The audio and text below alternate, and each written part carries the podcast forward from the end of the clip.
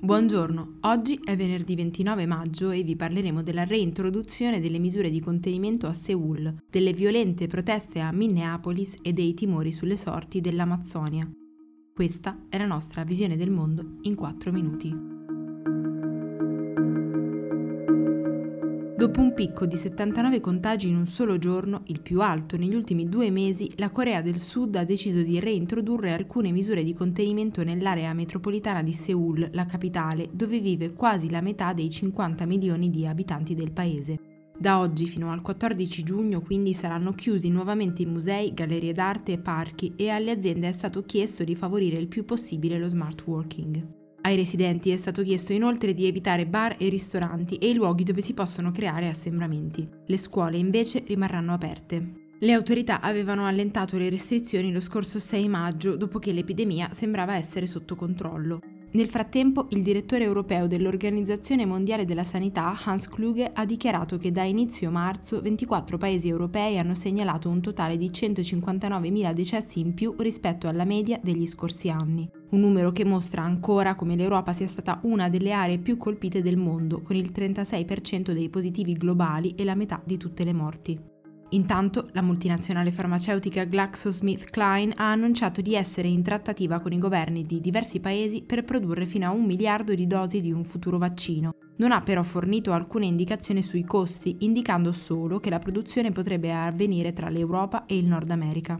Parlando di istituzioni europee, la Commissione ha intenzione di istituire una riserva permanente di farmaci essenziali e attrezzature mediche per far fronte alla carenza di materiale sanitario che da anni caratterizza l'Unione e che è peggiorata durante l'emergenza.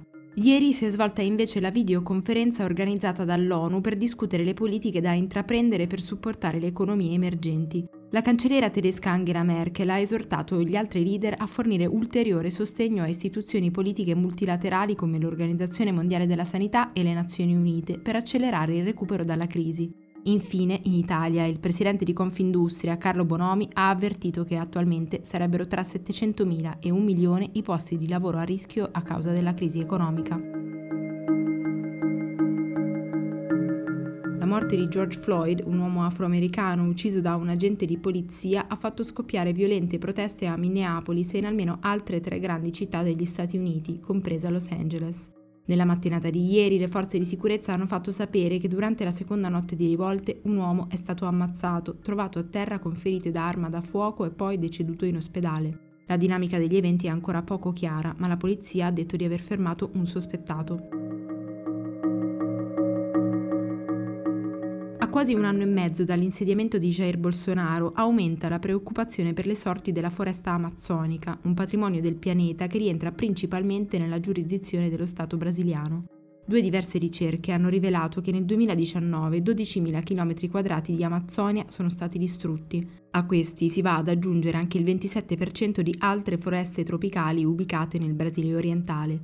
La pandemia ha peggiorato la situazione perché, su stesso incitamento del ministro per l'ambiente Ricardo Salles, il governo ha usato la crisi sanitaria come una copertura per indebolire le leggi a tutela dell'ecosistema e degli indigeni che lo abitano. Il Parlamento cinese ha approvato una prima bozza del provvedimento che, secondo molti, aumenterà il controllo di Pechino su Hong Kong. La città, sebbene sia ufficialmente sotto la Cina, gode di uno speciale regime di autonomia da quando, nel 1977, i britannici abbandonarono l'area, e da allora il rapporto tra le 2 autorità è stato sintetizzato nella formula uno Stato, 2 sistemi.